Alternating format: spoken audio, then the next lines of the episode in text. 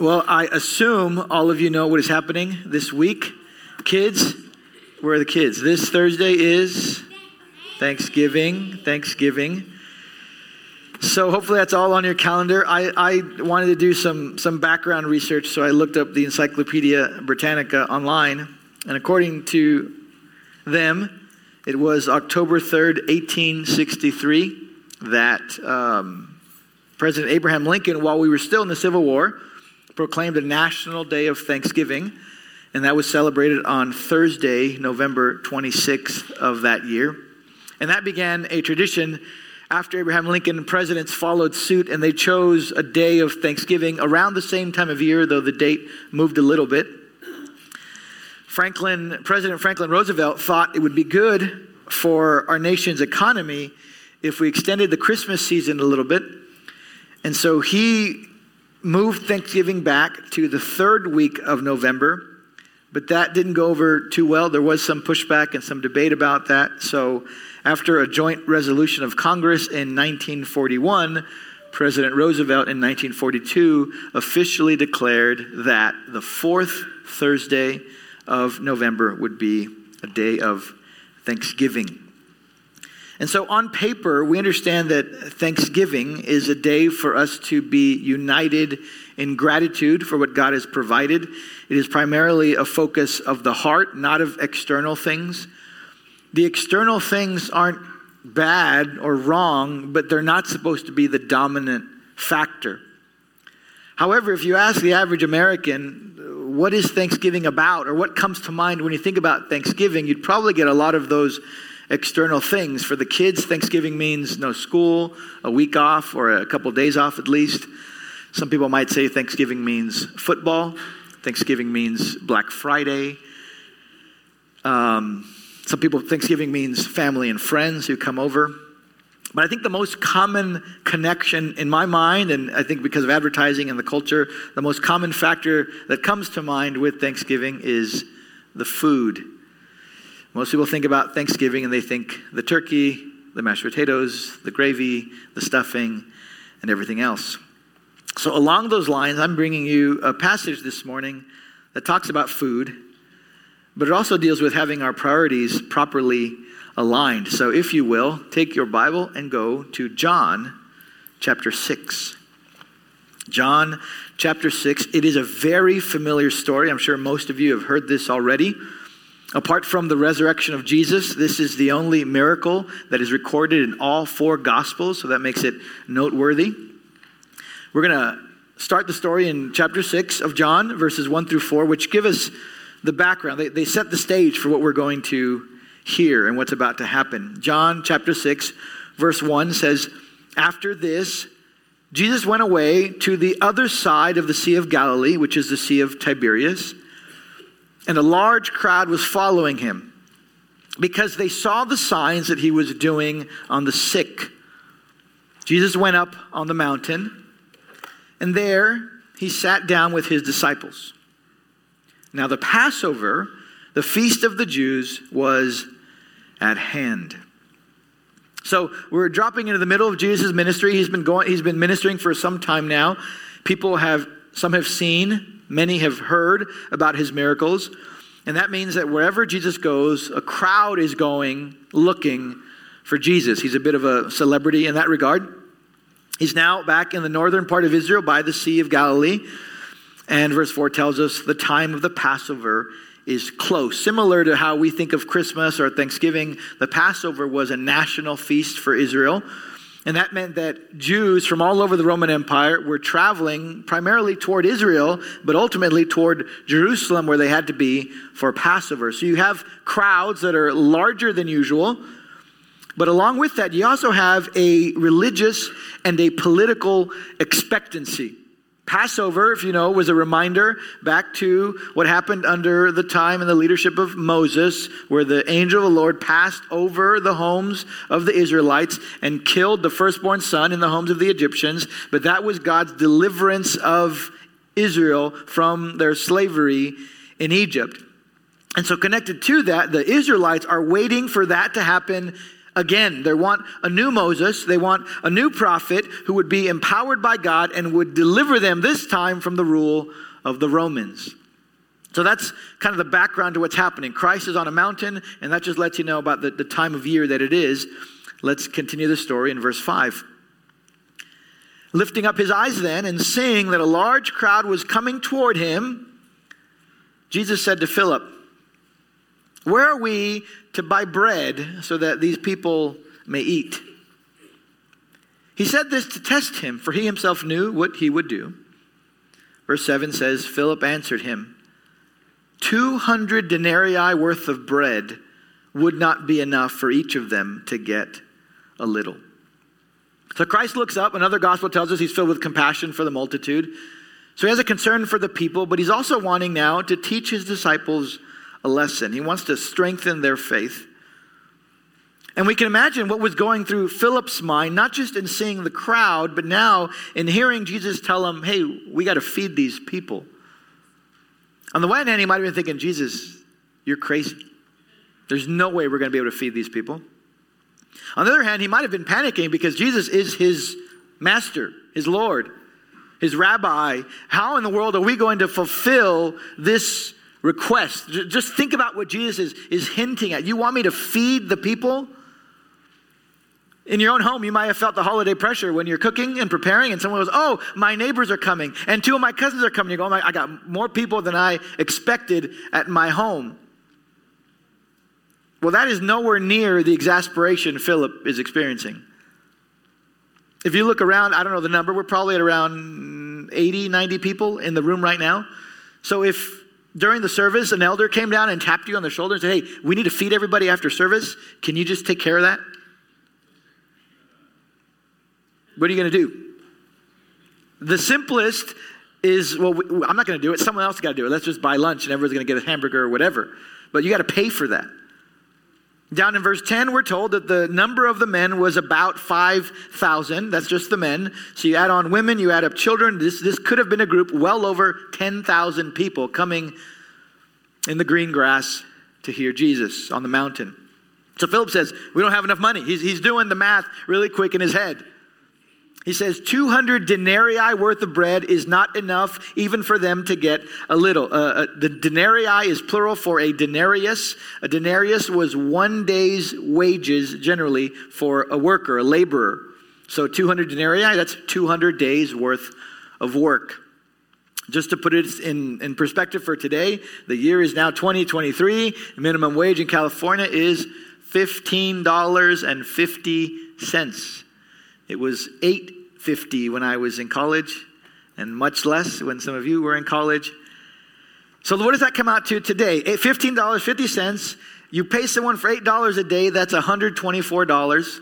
You multiply that times 200 days of work, you get $24,800. So just round it to 25,000.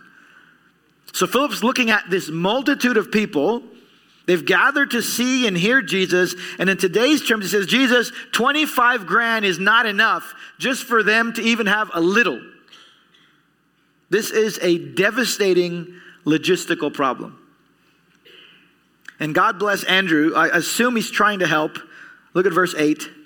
He says, One of his disciples, Andrew, Simon Peter's brother, said to him, There is a boy here who has five barley loaves and two fish. But what are they for so many? He, they're scrounging. What do we got? Five barley, not barley loaf, okay, not a loaf of bread. It means a roll. Picture a dinner roll. That's the size. Five barley loaves and two fish, likely pickled or dried. This was the boy's lunch. And think about how the disciples who were near Jesus might have responded when Jesus said, verse 10, Jesus says, Have the people sit down. What are you doing, Jesus? Have them sit down. And John adds, Now there was much grass in the place, so uh, Mark says it was green grass, so likely in the springtime. So the men sat down, about 5,000 in number. Jesus then took the loaves, and when he had given thanks, he distributed to those who were seated. So you can imagine, usually, I'm sure even back then you pray, you pray, you close your eyes, but I would imagine as Jesus takes a little basket, let's assume, with five loaves and two fish, and begins to say, Lord, Father, thank you for what you provided, people are opening their eyes going, What are you doing? You're thanking God for one plate of food, enough to feed one boy, and you got to feed over 10,000 people. But Jesus begins to separate it. He breaks a piece of bread, sets it in a basket, sets it in a basket. And as he's doing this, he's, he's filling the basket. The, the, the math doesn't add up. How does he, verse 12 finishes and says, So also he did with the fish. And then it says, As much as they wanted. What's happening there? I, I, just, you have to think, what does that look like to just tear off a piece of bread and just keep doing it till the baskets fill up? This is the creative power of Christ on display. He literally made a meal for the people. And you have to keep in mind that these are mainly poor people. You know, you show up here, you have coffee, you have bread, and, and we enjoy that and enjoy that time, but you don't need it. You're not like, oh, if I don't, you know, most of us, I'm, I'm going to faint, you know, if I don't get coffee and bread. But these were people who survived day to day primarily people surviving meal to meal. That was the culture of the day. I remember when we covered this in John, I asked my dad, and since then I asked other men in, our, in the Spanish side who grew up in another country, I said, When you were a kid, Dad, did you ever eat until you were full? And he said, No. You ate till your plate was empty, and then that was it. There were no seconds. There was no, no, there was no, there was no more. And if a visitor came, someone had to give up their piece of bread for the visitor. I think that's what it, w- what it would have been like for most of the people in the crowd that day. For some, it might have been the first time in their life they ate until they were full. They never even heard the word buffet. But that's what they had that day. They ate until they were full. They were allowed to have as much as they wanted. And it was all because of Christ and his miraculous power to create food and then to distribute it to them. And as the wonderful creator that Christ is, I assume it was delicious. Jesus made wine in John chapter 2, and they said it was the best wine they'd ever had. This is good bread, good fish. This would have been an unforgettable meal. This was the meal of a lifetime for them. Verse 12 says, When they had eaten their fill, Jesus told his disciples, Gather up the leftover fragments that nothing may be lost. So they gathered them up and filled 12 baskets with fragments from the five barley loaves left by those who had eaten. John repeats the original amount. He wants to make it clear to us this was a miracle. There are people who want to reject the Bible. They affirm it as a historical document, but say this, this can't really have happened. So what they say is, well, the people were so moved by a little boy offering his lunch to help that as the food is being passed out, they started to give their lunch and then everybody ate because they all just shared their food. That is not what happened. From the five loaves and the two fish, everybody ate until they were full. And it is interesting to note that the amount of leftover baskets of food was 12, the same as the number of disciples. Some said, well, maybe that's what they ate after they fed the people. If they had already eaten, then this would be their leftovers for the day after, which is what we all do the day after Thanksgiving. You're having turkey sandwiches and whatever else you do with turkey. What's the point of the story? What do we learn from this amazing miracle of our Lord? We have two very simple but important reminders. Number one, we're reminded in this miracle that Jesus Christ is the Creator. Jesus is the Creator. And what an important lesson to keep in mind, especially this week as we celebrate with our families. I assume you're all going to have a nice meal for Thanksgiving. The table will be set, and it's easy to just go and consume it without pausing to ask, where did this come from? Who is it that made the plants and the animals? Jesus did. John 1 tells us all things were made through him. He's the creator. Nothing. Without him was not anything made that was made. Everything you see in this world is from Jesus. Even the, the chair you're sitting on, this building, well, men built it, yes, using the resources that Christ created in the world for us. God made man, and he gave him dominion over the earth. And in that dominion, we build and we eat. Who made the wheat so you can have dinner rolls and stuffing? Who made the cows that give you steak and milk and butter? Who made potatoes? Who made turkeys? Who made pigs that give you ham? Whether you like them or not, who made cranberries? Who made apples? Who made pumpkins? All that is from Christ, our Creator. Romans 1 tells us that everything we see is a testament to Christ's power, Christ's wisdom. He filled this world with sustenance for mankind. He gave us physically a mouth and a tongue to enjoy it. When God placed Adam and Eve in the garden, one of his first words to them was, I have given you the plants and the fruits. They are food for you. There was one tree they weren't supposed to eat from, and he said, Everything else, eat it, enjoy it. All of us have things that we don't like plants, spices, fruits, whatever. I, I, don't like that. That's fine. But there's plenty you do like, right? And that's from God. What's the Christmas song that says, Bring us some figgy pudding? You think, that sounds awful. But people at some point in time enjoyed it.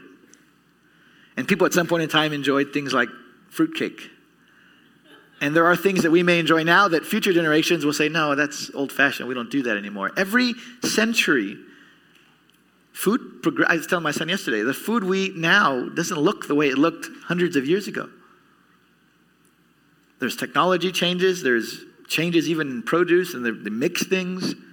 Every culture has shaped the ingredients that God has provided to make delicious things because Jesus is our wonderful and powerful creator. A second lesson we see in this miracle is that Jesus is also our provider. Jesus is the provider. It's one thing to say, well, Jesus made all that stuff, but it's out here. It's another thing to say, He brings it to me. He gives it to me to enjoy and to be sustained. And in our culture, by the grace of God, we're not just watching people eat food, we enjoy food ourselves. We're, we're sustained by what He's provided. He brings it to us. Everything you eat was made by someone. So I understand your mom, your grandma, your aunt, your neighbor, whoever, you yourself. Some human made the food, but behind all of that is the wonderful grace of God who brings it to you so that you would enjoy it and be nourished by it. That's the gracious provision of our God.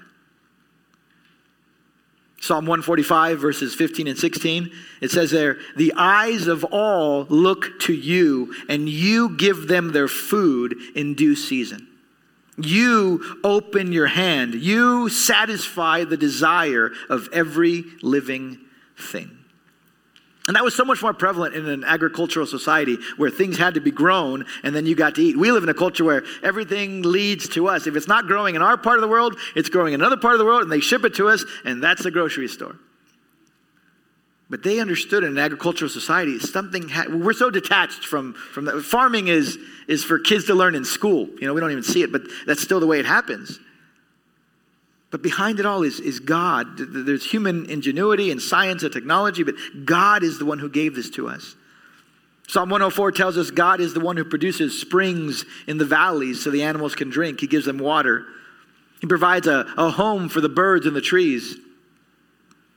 And then verses 14 and 15, Psalm 104 say, You cause the grass to grow for the livestock and plants for man to cultivate that he may bring forth food from the earth, and wine to gladden the heart of man, oil to make his face shine, and bread to strengthen man's heart. It's all from the earth, which is from God.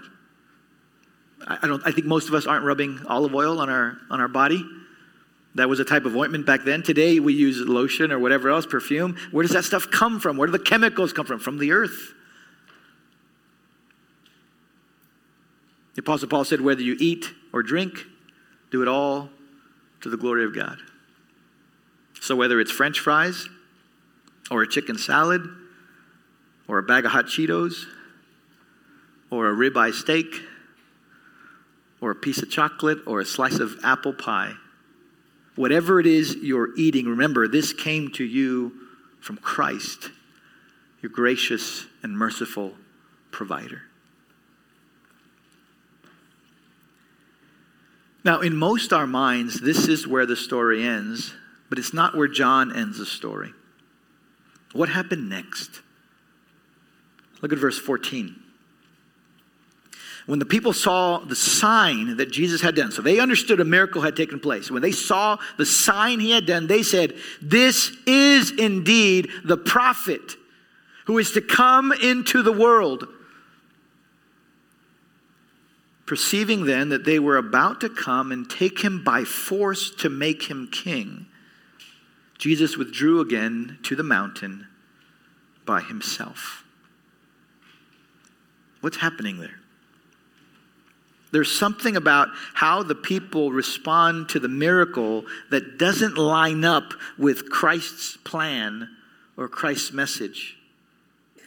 This crowd really quickly whipped itself up into a frenzy, and they've just eaten, so they got strength.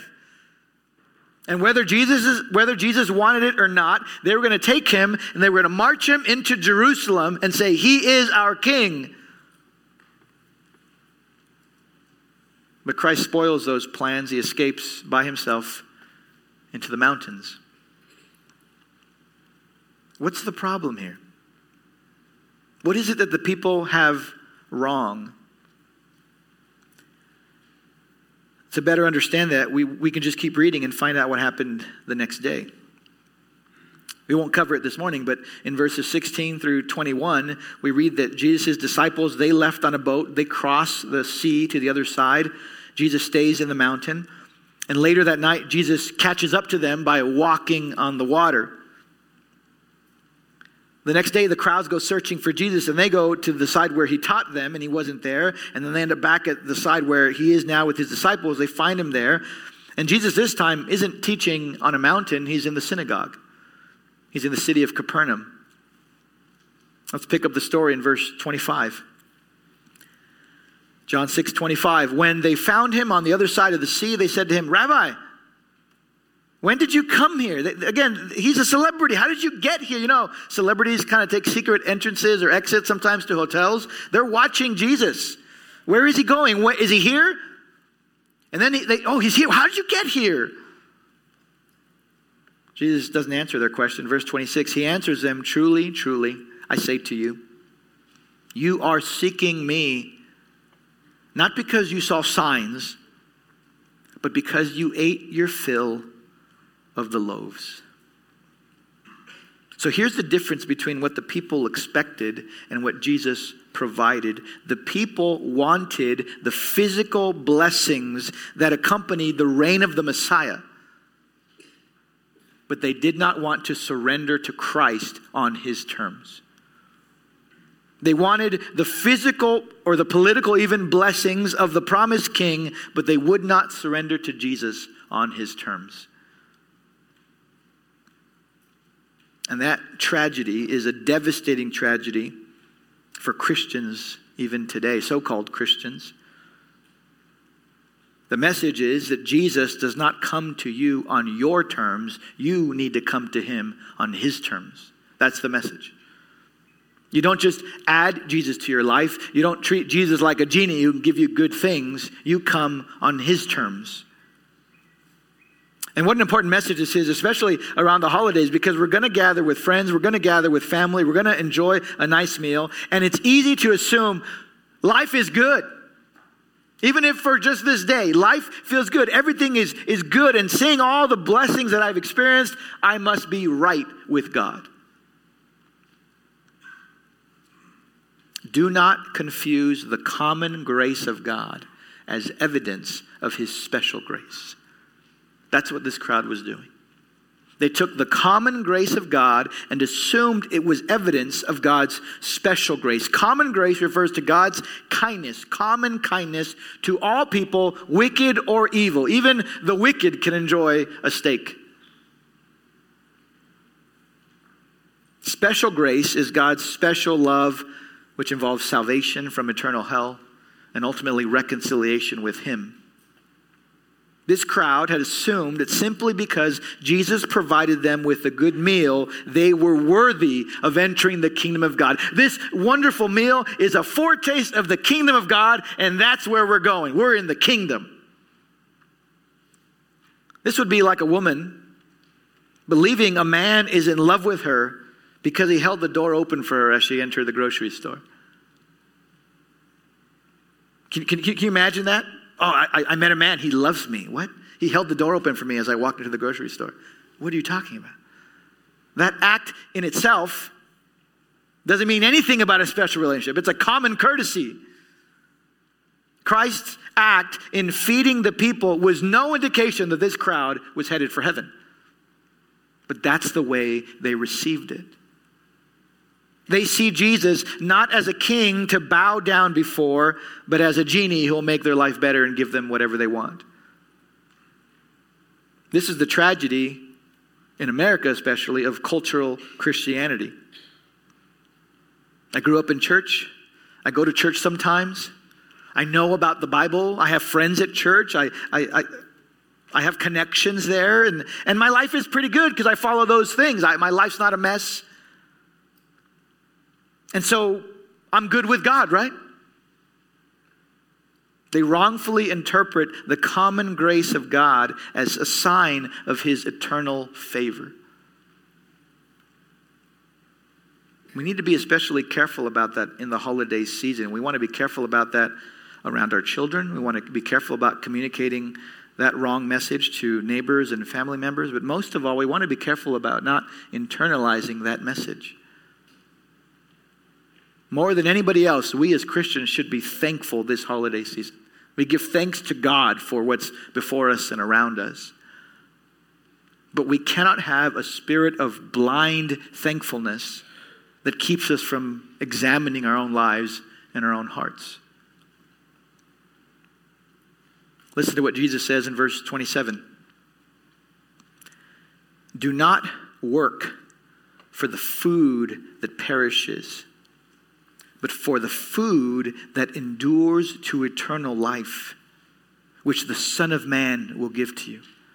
For on him God the Father has set his seal. In other words, Jesus says, don't be consumed with the stuff this world can offer. Be consumed by something else. And, and actually, it's a someone, not a something.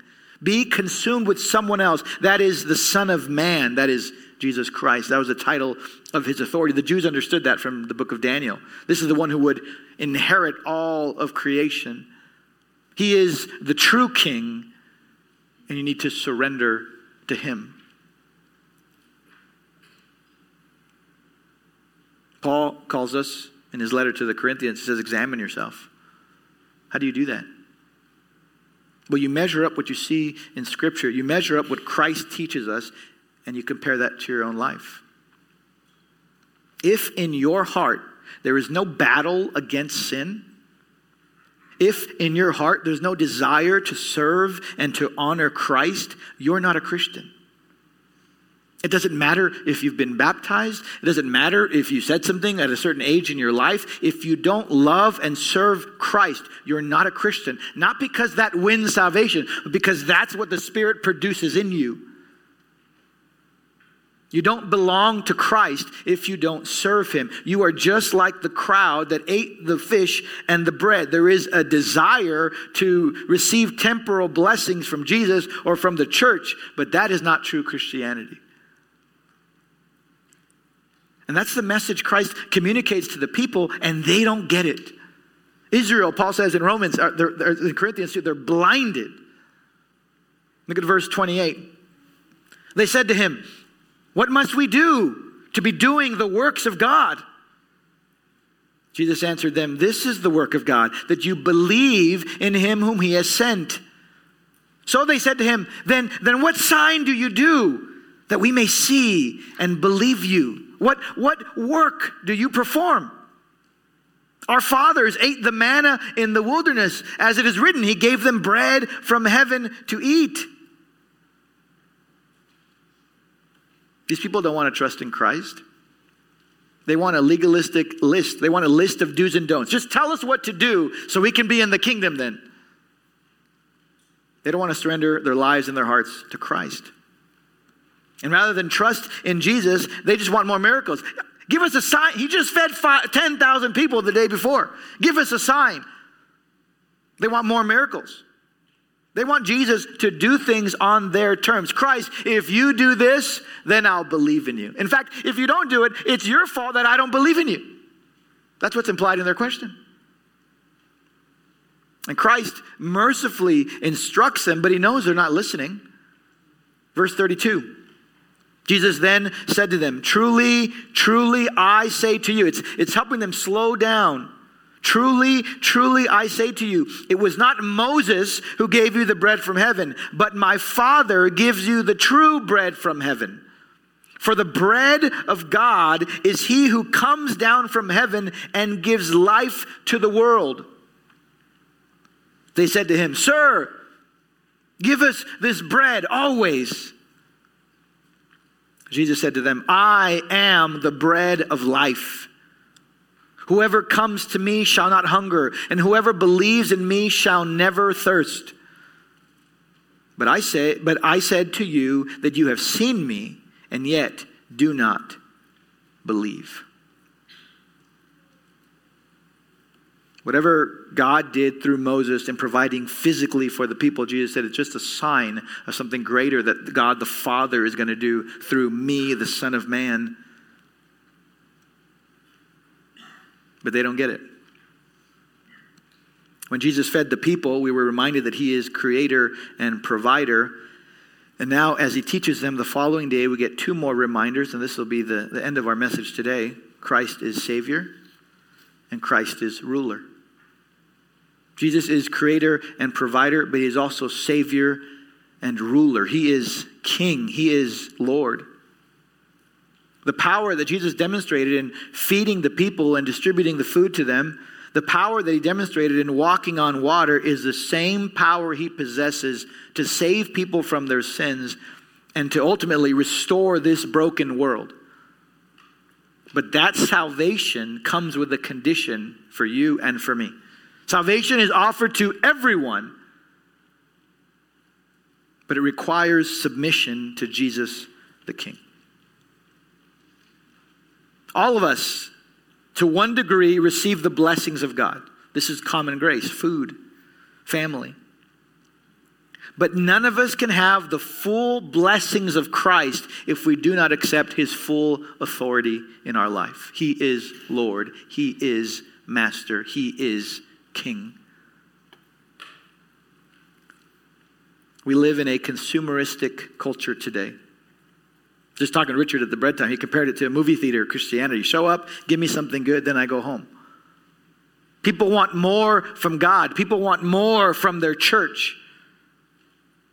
And sadly, there are many churches today who will give it to them in the fact that they will meet people's felt needs, but never give them what they need most of all, which is Jesus Christ Himself. And they definitely aren't going to call on people to examine themselves. They only want to affirm the people because it, we, we got to give people positive experiences only because that's why they're here. Jesus, on the other hand, calls out the crowd for their unbelief. You rejected me. You are not on God's side.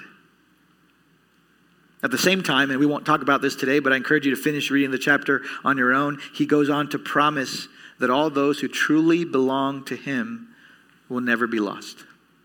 Those who partake of the bread of life, he says, will never thirst, will never hunger. They will be fully satisfied, finally satisfied in Christ. Christ will finish the work that God gave him. The message of Christ is that he is Lord and Savior. He is Savior and Lord. He rules over all. His death and his resurrection are evidence of that. And you and I need to surrender to him, not just to our idea of him. That's the hard part in our culture. People will tell you, oh, I'm a Christian too. And now you have to ask them, well, what do you mean by that? Do you serve Christ? Is he the Lord of your life? Or is that just the name you tack on to your external religious rituals, hoping that life will just go better for you? God's message to you and to me every day is call out to Jesus. Beg him for forgiveness. Trust in him. Repent of your sin. That's what it means to partake of the bread of life. You walk by a bakery, it's one thing to smell the bread and see the bread in the window. You could even grab a piece of bread with the tongs. You might consider it. It's another thing to take it, to receive it into your life. That's what Christ wants from you. He wants you to receive Him for who He is. You surrender your life to Him. You do that, and Christ grants you eternal life. He is King, He is Lord. And you bow before Him, and He saves you. And it gives you blessings far beyond the goodness of any meal. I'm going to close this in a word of prayer. After that, we're going to have a moment for us to pray where we are. Pray with your family, pray with someone next to you if you'd like. But take some time. Thank God. Thank God for wonderful things, the good things that we have. Paul said, God filled this world with good things so that we would seek Him. And in thanking Him for, good, for those good things, recognize that we don't deserve them. But Christ has mercifully come to us. He's our Savior, He's the proper ruler of our life. And if you have any questions about that, I would love to talk to you after the service. Come up front, find me. Talk to any member here. We want to tell you what it is. What does it mean to know Christ? What does it mean to repent of sin? Where we can thank God for the greatest gift, and that is salvation. Let's pray. Father, we get to experience so many good things from you every day. And in our culture, it's easy to take them for granted because of how regular they are. We forget to give thanks for a morning cup of coffee. We forget to give thanks for a car that works, for clothing and shoes, a warm blanket. Give us hearts that pause. And don't forget Christ, who has graciously provided all the things that we enjoy. And in thinking about your goodness and your kindness, we pray that that, that would lead us to repentance, to recognize that Christ has given us even greater things than a good meal, but He's given us eternal salvation. Help us teach this humility and this gratitude to our children. And may our family and our friends know that this is what characterizes us. And may we proclaim this message to them as well as we interact with them this holiday season. Bless us, Lord. Help us. Give us joy and unity and urgency again. In Jesus' name, amen.